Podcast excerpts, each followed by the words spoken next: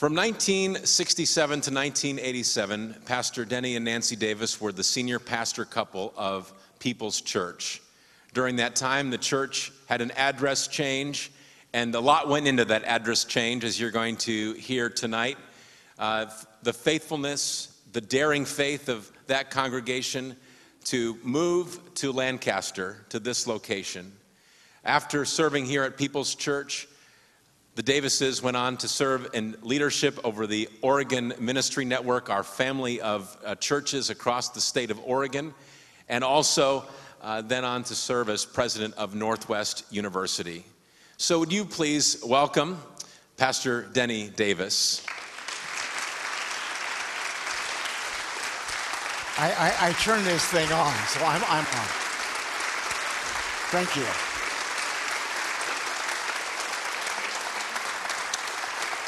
Thank you.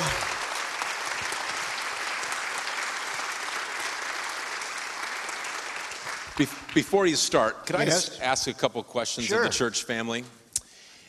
If you, if you or one of your children were dedicated by Pastor Denny during his time in ministry here, uh, in child dedication or baby dedication, would you raise your hand? Oh, my Wow.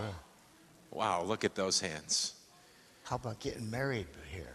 If you were, if you were married uh, by, if, if, if Pastor Denny officiated your wedding and you're here tonight, would you raise your hand? Wow. And uh, what I, I think may be the most important question if you came to faith in Christ under the leadership of Pastor Denny, would you uh, raise your hand? Praise God. Praise God.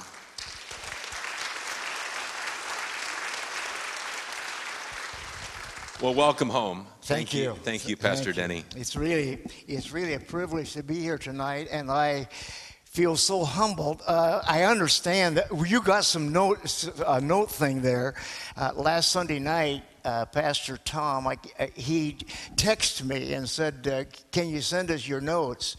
I disappeared. We, we live in a crazy house. It's uh, three stories, and uh, fortunately, we have an elevator, or I couldn't live there. And um, and uh, Nancy said, Where have you been? I disappeared. And uh, I got back in about an hour or so. And I said, Well, uh, Pastor Tom's been bugging me, so I had to do something. And uh, so. Uh, uh, th- this, uh, you know, I told Nancy the last time I spoke, I said, I hope you enjoyed that because it's the last time you're ever going to hear me. And here is, here's the last time now, Nancy. Uh, and, and interest, this is the 7,903rd time that I've spoken. And uh, they haven't all been different sermons because, like you, I did multiple things. So uh, uh, I've, I've, I've done this thing before. And uh, let's hope that and pray that I don't blow it totally tonight. Uh, I, I, I haven't worried about being humble in life uh, because I married Nancy, and she and and she has kept me humble. Uh, we, we were on the road, and uh, I was invited to speak. That's why we, we were on the road. And uh, I was out in the lobby greeting people, and everybody left nearly. And a guy came up to me and said, That was the greatest sermon I ever heard in my life. Well, Nancy was close enough, she heard him, and uh, we got out in the car. She never said a word. Uh, we were driving out of the parking lot, and finally, I couldn't stand it any longer. I said, Nancy, did you happen to hear what that man said? She said, I did. And he must have not heard very many people or been very many places.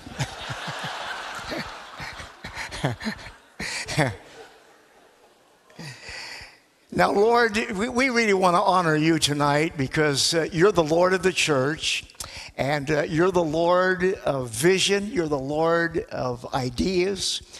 You're the Lord that creates faith and courage in people's hearts. So, to God be the glory, great things He has done, and we thank you for it. So, help us tonight and give us uh, with thoughts and words that will challenge all of us and encourage us that the God of yesterday is the God of today and the God of tomorrow and will always be God. And for that, we thank you in Jesus' name. Amen. Uh, let, let, me drop a couple scriptures on you. I could there was there were so many more I could do, but I remember the days of long ago. I meditate on all your works and consider what your hands have done. These things uh, I have, uh, which which you have learned and received. And, uh, and, and heard and seen in me do, and the God of peace will be with you. Isn't that wonderful? That the Lord comes and comes and ministers to us and helps us to remember the thing. And uh, the, the, the, the, psalmist also said, On my bed I remember you. I think of you through the watches of the night. Uh, I don't know if you're like me. I, I don't sleep very well, so I got a lot of times to think about God in the night and to think about his goodness. I want to, I want to encourage you tonight. Um, memory is a wonderful thing. Uh, and it's a tragic thing, and it happens to a lot of us when we begin to lose our, our ability to remember. Um, my memory seems to be okay, my balance is bad. But I told the pastor tonight maybe when my balance goes, or maybe when my brain goes, my balance will come back. So I, I don't know if that'll happen or not. But it, it's, it's, it's a wonderful thing. Uh, and I, I, we got to remember that God does not live in the cerebellum, He lives in the spirit. Uh, when, you, when Jeff, our son, and when I say Jeff, that will I'll be referring to our son, who was four years old when we arrived. Uh, uh, uh, Pastor Tom, you talked about you know the new guy and uh, the young guy. He's he's really an old guy. Uh, I think he's I think he's 39 years old. I was only 33 when I came here, so he he is uh, he's he's bringing a lot of age here that I didn't have. But Jeff was with me one day, and we were in a rest home. Uh, an interesting thing when you're visiting one of your parishioners in a rest home, they may die, but you've been talking to the guy in the next bed. And uh, you, you, you kind of hate to, to leave him alone. And uh, this guy had never been to this church. I didn't know anything about him really, but I continued to go back and see him. And Jeff was with me one day, and I went in, and he was kind of rocking on his bed, holding himself up. And uh, uh, he must have had internal pain. He was trying to relieve himself. And I said, uh, Mr. Jones, how are you doing today? He said, uh, I'm really tired. I said, What's the problem? He said, Well, I'm working too hard. Well, I said, Why don't you just take a day off? He said, I can't. I'm the only guy that knows how to do it. And he was just way out in Lulu land. And I said, let's have a prayer before I left. And as I began to pray, I had no idea that he had any kind of a Pentecostal background. And as I began to pray, he began to pray in tongues. And as we were walking down the hall, I said, Jeff, you may lose your marbles someday, but if you got God, you've got everything you need. See, this is where God lives. He doesn't live up here. He lives in our in our spirit. Uh, I, I, read uh, the other day where only 25 people in the world remember every detail of their lives. Only 25 people on planet Earth. I told Jeff that, and he said, Well, you must be in the next 25. Uh, I've stated before that it's good and proper to remember the past. But the past is never to be worshiped. And that's a very specially true and a serious admonition for some of us older people because we have a tendency to want to remain the same and we long for the good old days. I preached a sermon in this church. My title was The Seven Last Words of the Church. And you know those words. We've never done it that way before. And th- those are the words that will destroy that will destroy a church. It'll destroy a life, it'll destroy a business if we aren't innovative and want to move on. Maya Angelou said, If you don't know where you've come from, you don't know where you're going. And Pastor Tom, that's why I think tonight you are to be commended for inviting this old guy back because we're going to try to just in a few minutes capitalize on where we've been. But if we don't know where we've been, it's pretty hard to know where, where we're going. I've learned that a God given dream will come to pass if it's God's dream. If it's just some smoke dream we have, eh, forget it. But if it's God's dream, it will come to pass. And He will send us the people and the resources to get the job done. There's an old Japanese proverb that says, Vision without action is a daydream, and action without vision is a nightmare. And I also say that vision without execution is a hallucination. There are two sides of God's dream. Without God, I cannot. And without God, uh, without us, God will not. I made that I said that once in a sermon. And a young lady in this church made a motto that I hung in my office where I could see it every day. Without God, I cannot. And without us, God will not. This church was a great place to raise our son. This positive environment that I sense here today was life changing. Nancy and I purposed in our heart, because I grew up in this kind of a home. And um, I never, in my all my growing up years, I never heard a negative word about another person.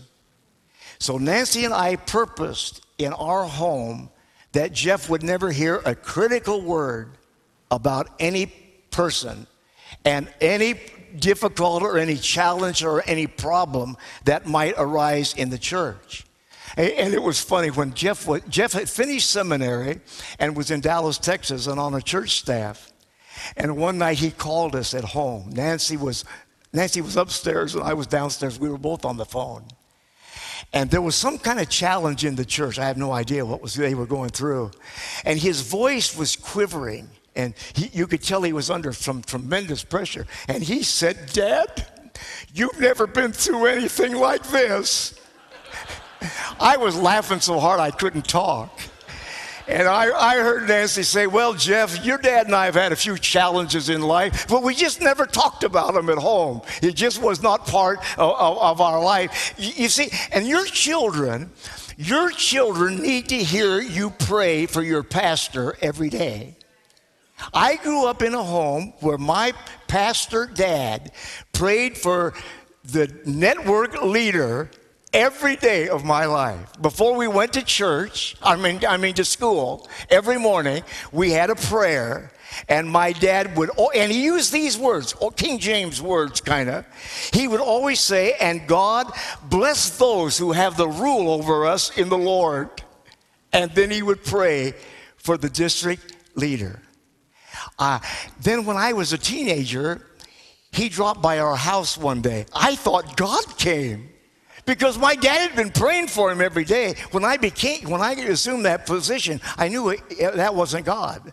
But uh, I, it was, it was, it, I had that respect that God, and I think if you will do that, when your little children, and as they grow up, when they come to church, they will see this man of God and say, That's the man that my dad prays for and my mother prays for every day.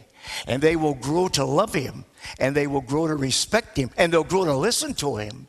As, as we create that kind of a positive environment, I thank God for the people who have prayed for me through the years. My sister's here tonight.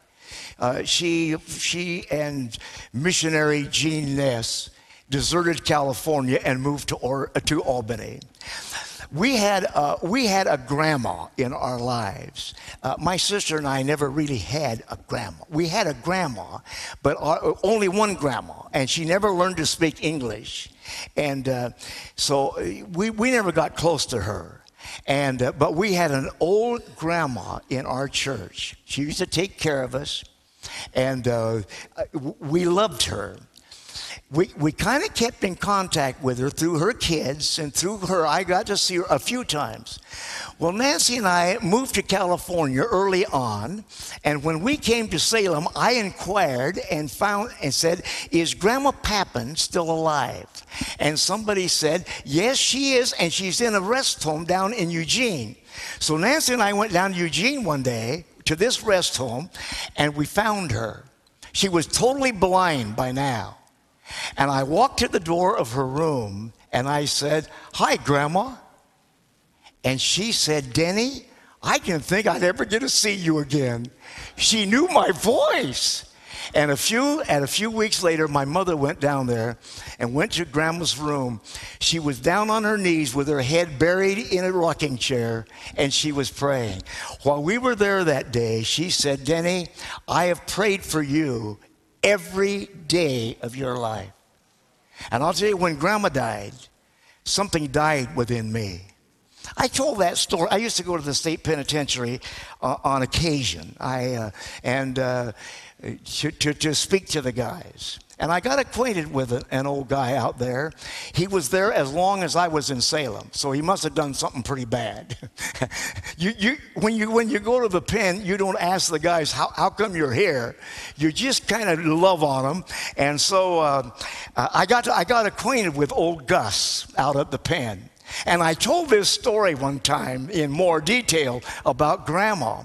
I went back a few weeks, months later, and as the prisoners were being taken back to their cells, out of the corner of my eye, I could see old Gus hanging back. He was an old man by now, and uh, he waited till everybody left, and it, then he came by, and I shook his hand, and he said, I took grandma's place. I didn't know what he was talking about. I said, You what? He said, I took grandma's place. I said, What do you mean? He said, I pray for you every day. He said, Sometimes I forget and I only pray once. he said, Usually I pray for you three times every day. I hugged him and I said, Gus, you couldn't have told me anything that would bless and help me more than to know that you're praying for me. Here, this old guy rotting in prison for years, but he was praying for me every day. We don't know the people that have prayed for us. None of us do. And uh, one day I was at a, at a convention, and a lady came up to me and said, I have your picture in a place where I pray, and I pray for you every day.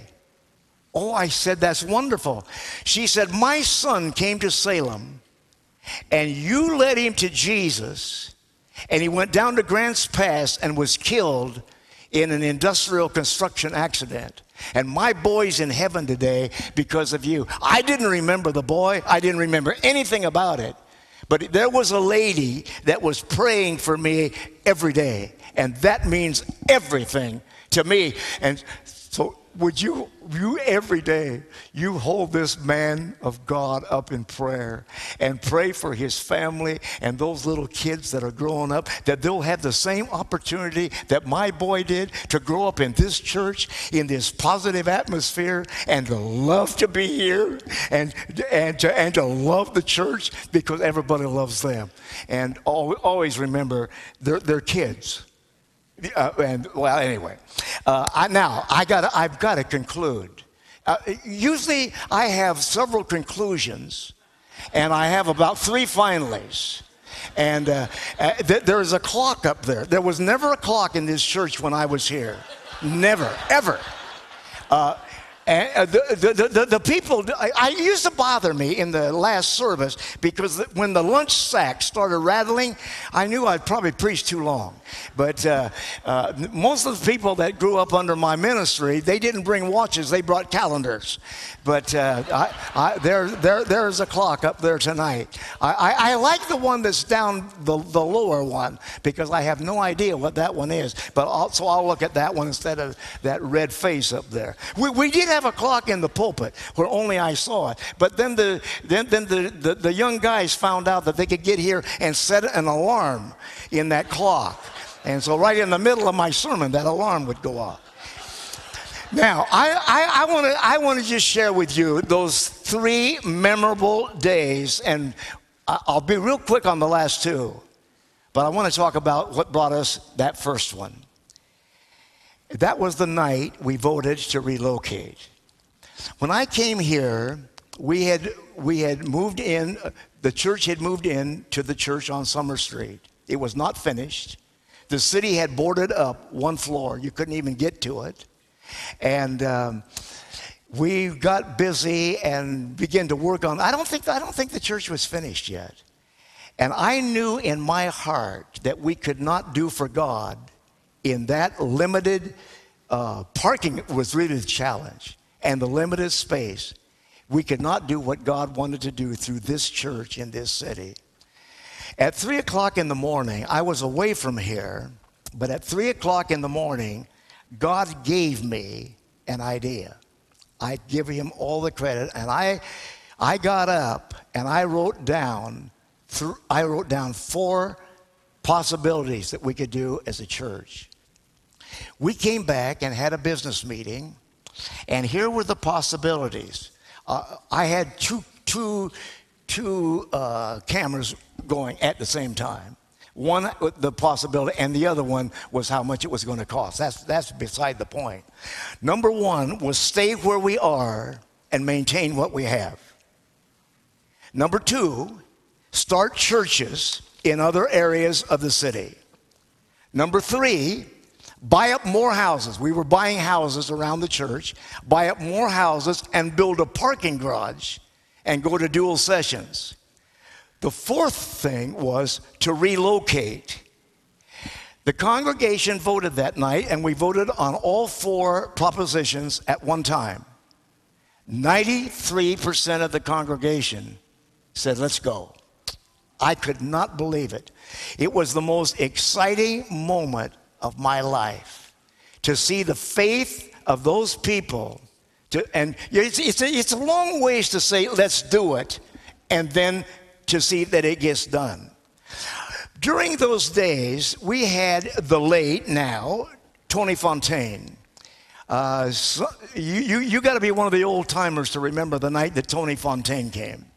Tony Fontaine uh, was, uh, had been wonderfully saved. He was still vice president of the Screen Actors Guild in Hollywood. And uh, Tony came to do a five day crusade. We had a guy in the church that was selling TV time, TV ads. He came to me and said, I can, I can sell you an ad and we can advertise Tony Fontaine. Tony Fontaine was singing on the Kathryn Kuhlman show in those days. I, I, I'm almost embarrassed to tell you, we paid $12 for that ad. And right on Sunday morning, right at the end of the Kathryn Kuhlman program, the ad came on Channel 12 in Portland. That night, by actual count, we had 1,232 people in that building downtown that seated 700.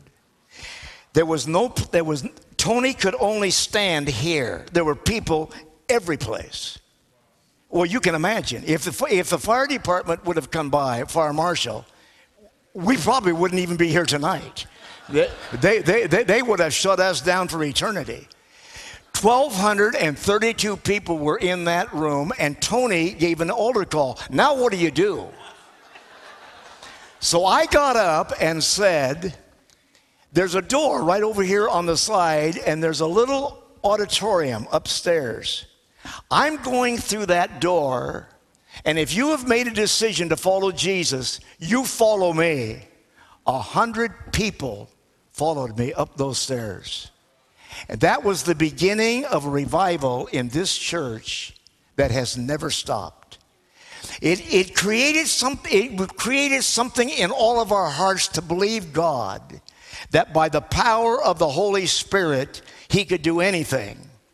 Now, uh, there is power in a dream, but remember, God given dreams are tested, and a God given dream may take time. And a God given dream will encounter trials.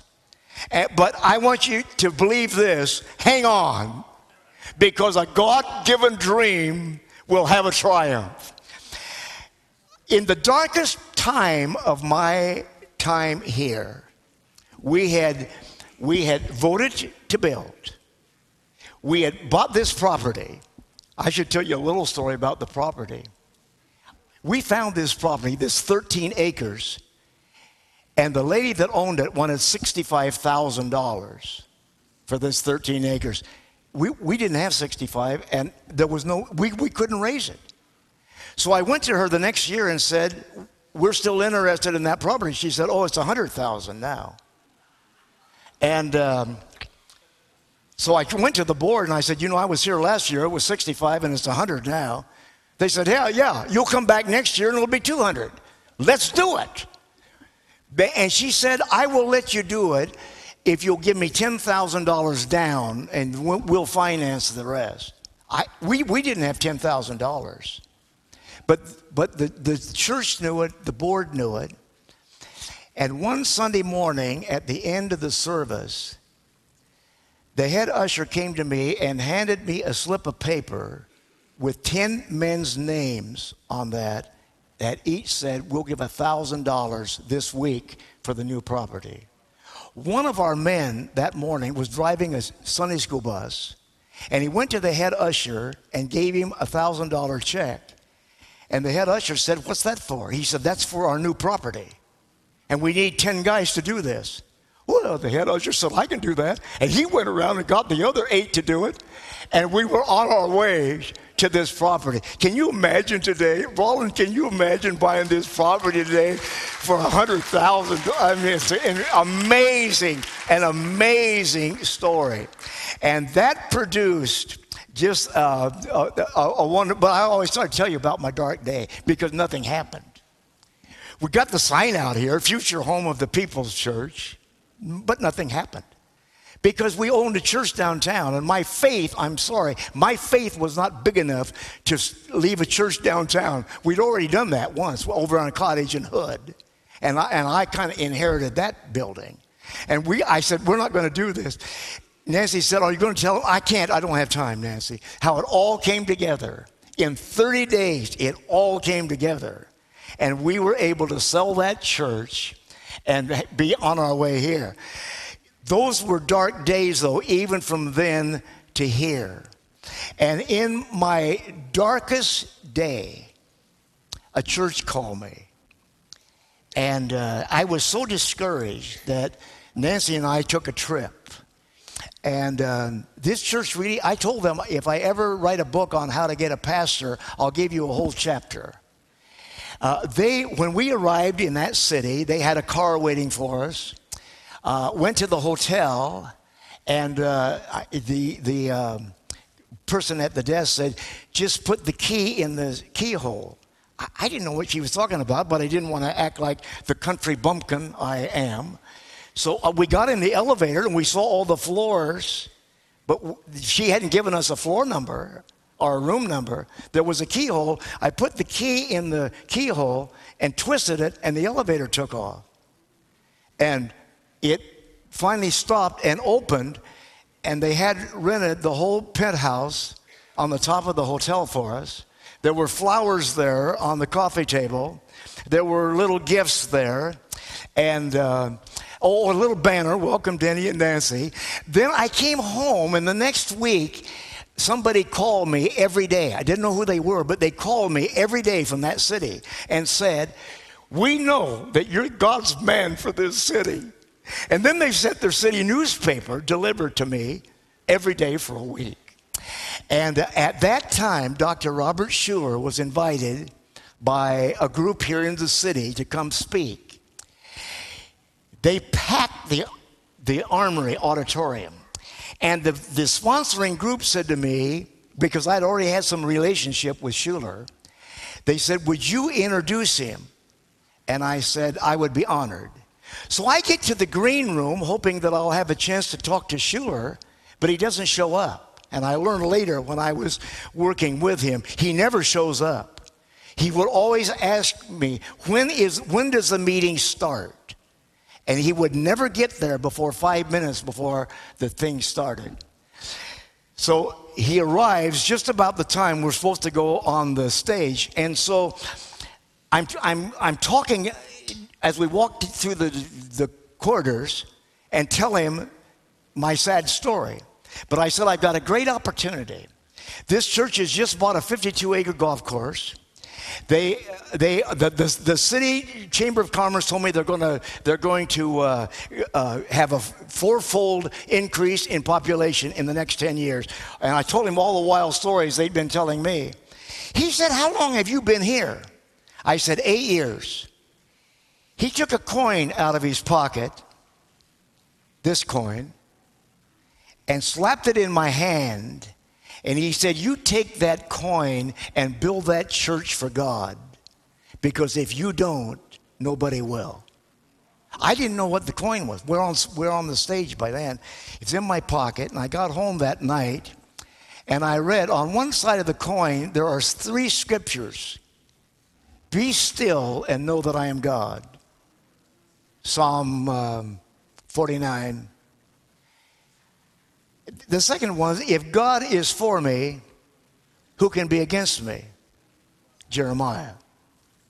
The third scripture was, You shall live and not die. On the other side of that coin, there's a prayer that says, Thank you, God, for solving so many of my problems in the past. I, I, I, I, I, praise you, God, and help me today. I need you and I trust you. Amen. I put that coin in my pocket and I carried it every day. And I felt it every day. Nobody else ever saw it.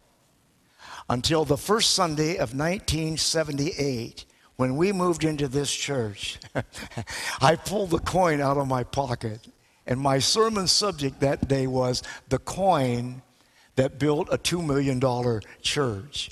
I was a little embarrassed because Schuller had sent some people up, some of his staff guys, to sit on the front row, and I was using all of his material. And so it, it, it, it was a little embarrassing for me. But, but, but my, my, second, my second most memorable day was the move in Sunday on that first day of 1978. I was so excited, I couldn't sleep that night. I got up at four o'clock in the morning and came down here. It was dark and nobody here, of course, at four. I prayed over every seat in this church, every place in the balcony. I walked this whole place. I, I laid my hands on every place in this church and said, God, there's going to be people sitting in these seats in today and in the future that are going to need you. And I pray that a special anointing will be right here where they said. And that was an exciting day. I, you know, I anticipated that we might open the balcony in three or four years. The balcony was open the first day. Nancy stood out in the lobby and cried. We couldn't believe where all the people came from. They came from every place. And uh, most of them stayed.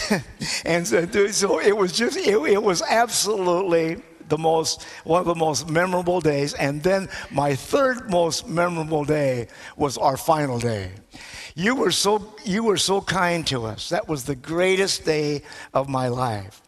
And now Pastor Tom, I just sent him. He asked me to do it. I wouldn't have, I wouldn't have pushed it on him. He asked me to send him the uh, videos, and now Don Foles told me tonight they've made them into DVDs for me and for Pastor Tom, to, that we can see history together. And I think that is so great. But that was that was the most wonderful day of appreciation that was expressed to Nancy and me after those 20 years.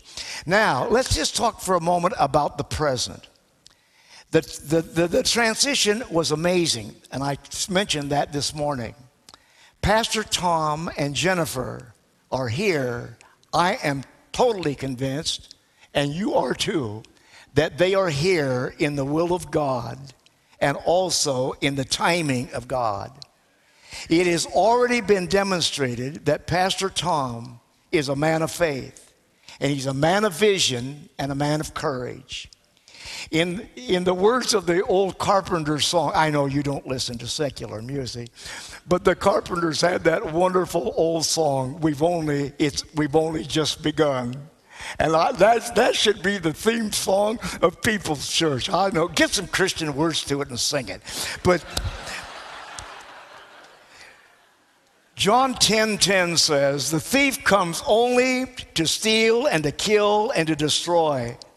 But I have come that you might have life and have it in all of its fullness. This church will remain strong and the, pe- and the people and the place that God has intended as long as we stay close to His Word. And we need to continually be going back once again and again to the basics of the Christian faith. This is not a new deal. It may be a new day, but it's not a new deal. It's the eternal, infallible, inspired, unchangeable Word of God. I love the story, and I have told it often. I, I, of, of, the legendary uh, football coach Tom uh, uh, Vince Lombardi. Vince was very disappointed when they had lost the Super Bowl.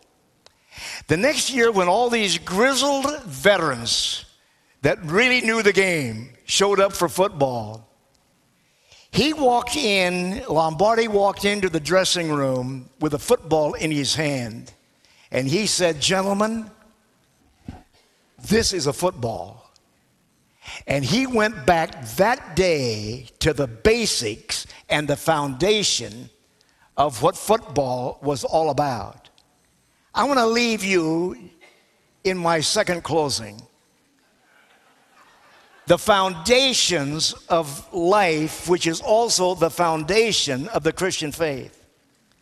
Remember, as we hear the words of, of Jesus today and why he came, he did not come to start a new religion. The world was full of religion. He came to bring us a new life. He did not come to elevate himself, but to show us what God is like. He did not come to condemn us, but to bring us to God. He did not come to taunt us in our sin, but to deliver us from the power of sin.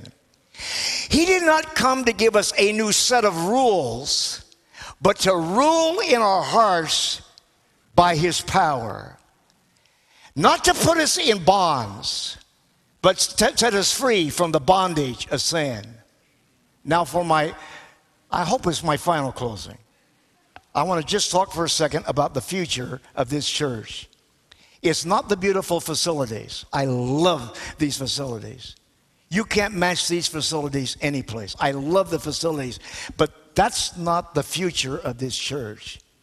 It's not the kind of cars that are parked out in the parking lot. That's, that's, not the, that's not the strength of this church. It's not, it's, it's, it's, not, it's not where we have attained popularity in a, in a community. But the success of this church will be of the people who find Christ here and the homes and the marriages that are put back together and the people who are involved in seeing a community a world and lives changed by the power of God. That will be the future of the success of this church. And if that isn't happening, there is no reason for us to be. All we're doing then, we, we just got a nice club out here on Lancaster. But I want to tell you, kids, this is not a club. This is a place where people's lives are being changed. and the greatest memory the greatest memories I have are those of people who found Christ in this place. Rich Butler's here tonight. I love Rich. And I remember on a Sunday morning, April 22nd, 1979. I know exactly where you sat, Rich. I know exactly where you were. I could point the seat out to you uh, right now. Rich Butler walked in with a cast on his arm, black eyes, He'd been in a drunken brawl the night before. Walked into his house, and when he walked in, his wife walked out. And I don't know how you got a hold of people to people in those days, but some way, if I remember the story right, Rich, it was laying on your dining room table. And Rich, in his despair, walked over and saw that people to people, and something told him, You need to get there. Rich had already wrecked a Corvette, drunk again, and hit a bridge abutment out here and walked away from that one. God has his hand on this man. but that those are the things that have happened in this church. And then I remember on an Easter Sunday, oh, I loved Easter's here. I gave an invitation and I would always stand down here and people began to come and a lady I had never seen her before, she came down to the altar and threw her arms around me. And uh, probably it was the first hug I'd had all day. No, I'm kidding. Uh, and uh, I met her afterwards. She had received Christ that morning. She had read our church display ad the day before. Uh, we did rather a foolish thing. My picture was in the ad. And that should have scared people away. But when she looked at the paper, something told her. I know who the something is. It's, it's not a something, it's a someone. The Holy Spirit spoke to her in her lostness and in her despair and said, You've got to meet that man. And the next day she came and found Christ as her Savior. Few months later, her husband got saved. All of her kids got saved. Her mother got saved. Her sister and her, his, her husband got saved. You see, that's the wonderful uh, ripple effect of the gospel. When somebody finds Christ, you don't know what's going to happen, the lives they're going to touch. Uh, when I think of all the lives that Rich Butler has touched through the years, it's amazing. He walks into this room one day and God does a miracle in his life. Uh, by the way, Pastor Tom, uh, those, those advertisements in the paper saved my neck a lot of times. For 26 years, I never missed one Saturday that was before I got here, and after I never missed one Saturday in 26 years without having ad in the paper with my sermon subject. I remember one Sunday a guy blew in here and he said, God sent, I never seen him before. He said, God sent me here today because I have a, a message for the people. Well, I said, that's interesting because I have one too. And, uh, and, and, I've advertised mine, and I don't want to be untruthful in advertising, so I'll do mine, and thanks anyway. I don't know who he was. I never saw him again. He, he must have taken his message someplace else. I, I, I, had a business guy in my office one day, and so we got done with our business, and I said, uh, Do you ever go to church? He said, No, I don't go to that. Yeah, I'm having too much fun sinning. And uh, uh, he, uh, he, said, uh, I said, he said, what are you going to talk about Sunday? Oh, I said it's in the paper every week. I said, you ever look at those ads in, over on the church page? Nah, he said, I never look at that. I said, what, what would I? I said, you, if, if, I put an ad in the sports section, would you see it there? No, I don't always read the sports section. I said, where would I have to put an ad to get you? Well, he said, I read the classifieds every day. So I went down to the newspaper. We ran our regular ad, but in the personal columns, I put in rather bold letters, do you, do you have, let's say, uh, uh, do you have fears? Then feed your faith and your fears will starve to death, is the message that Pastor Dennis Davis is speaking on Sunday. Several weeks later, I mean weeks later, early on Sunday morning before I left to come here, my phone rang and it was this guy. He said, Hey man, I just read the comics and I didn't find out what you're talking about today which told me he had read those personal columns. But he and his wife came and uh, we, we became wonderful friends. Unfortunately, he moved away from town before he received Christ as his Savior. But uh, see, there, there, there's, there's power in advertising. Well, that's the future and the hope of this church. William and Mary College was located, is located in Williamsburg, Virginia. and it was closed. It's the, it's the oldest. It's the oldest college in the East. It was closed in 1861 during the Civil War. The students all left. The faculty all dispersed. The only person who stayed was the president. And he stayed in his house on the campus, the totally deserted campus. Every morning, he would walk across the quiet and deserted campus and he would ring the college bell.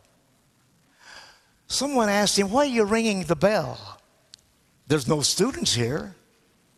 He said, Every time I ring the college bell, I remind, I'm reminded that there's going to be a tomorrow. And that this college will open again. And when I ring the bell, it seems to say to me, I believe in tomorrow. Every day for two years, he walked across that campus and rang the bell. The Civil War ended. The students came roaring back to the campus. And he walked across the campus and rang the bell again and said, I believe in today. And that's what God is saying to this wonderful church tonight. I want you, by faith, to keep ringing the bell because God has a great tomorrow. There may be some there may be some challenging times in your own life. There may be some dreams that takes a long time to come to pass. But if it's God's dream and God's vision and your faithfulness and courage to buy into it, God is going to do it. I wish I lived in Salem. I'd like to be part of that dream and what God's going to do in this church. If I thought, if I thought that, the, that the, the blessing of God and the future of this church had already happened, I would be the most disappointed and discouraged person in the world. But I believe that we are sitting tonight in this church on the edge of the greatest days of miracles and the expression of faith that we have ever witnessed in this city. This city needs God.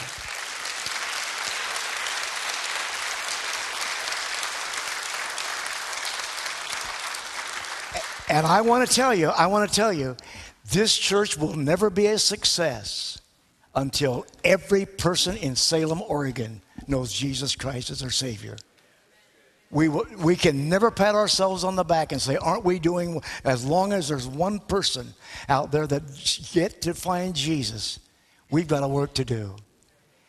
Now, I just, I just want to have a closing prayer. I, when, um, when, when Pastor Tom called me, and then two weeks ago tonight, I just, I, I was, I was sitting uh, there on a Sunday night, and just, I, I just felt a surge of faith pour into my heart for this night. I think God wants to do something special for us right now in this service.